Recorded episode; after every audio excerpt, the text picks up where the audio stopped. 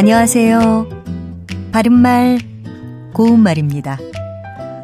우리가 자주 사용하는 한자어 표현 막상막하는 더 낮고 더 못함의 차이가 거의 없음을 뜻하는 말이죠.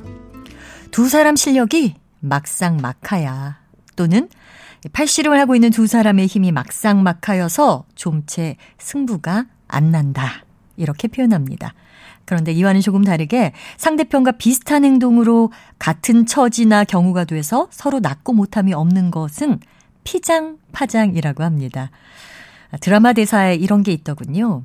권력을 이용해 돈을 요구하는 정치가나 대가를 바라고 돈을 주는 기업이나 결국은 피장파장이다 라고요.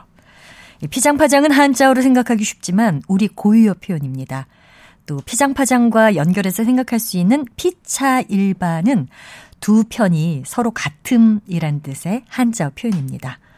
박봉에 시달리기는 김 선생이나 나나 피차 일반일 겁니다. 이렇게 쓸 수 있겠죠. 그리고 비슷한 뜻을 가진 우리 속담으로는 깨어진 냄비와 꿰맨 뚜껑이란 게 있습니다. 각각 한 가지씩 허물이 있어서 피차에 흉볼 수 없게 된 사이를 비유적으로 이르는 속담이죠. 바른말 고운말 아나운서 변희영이었습니다.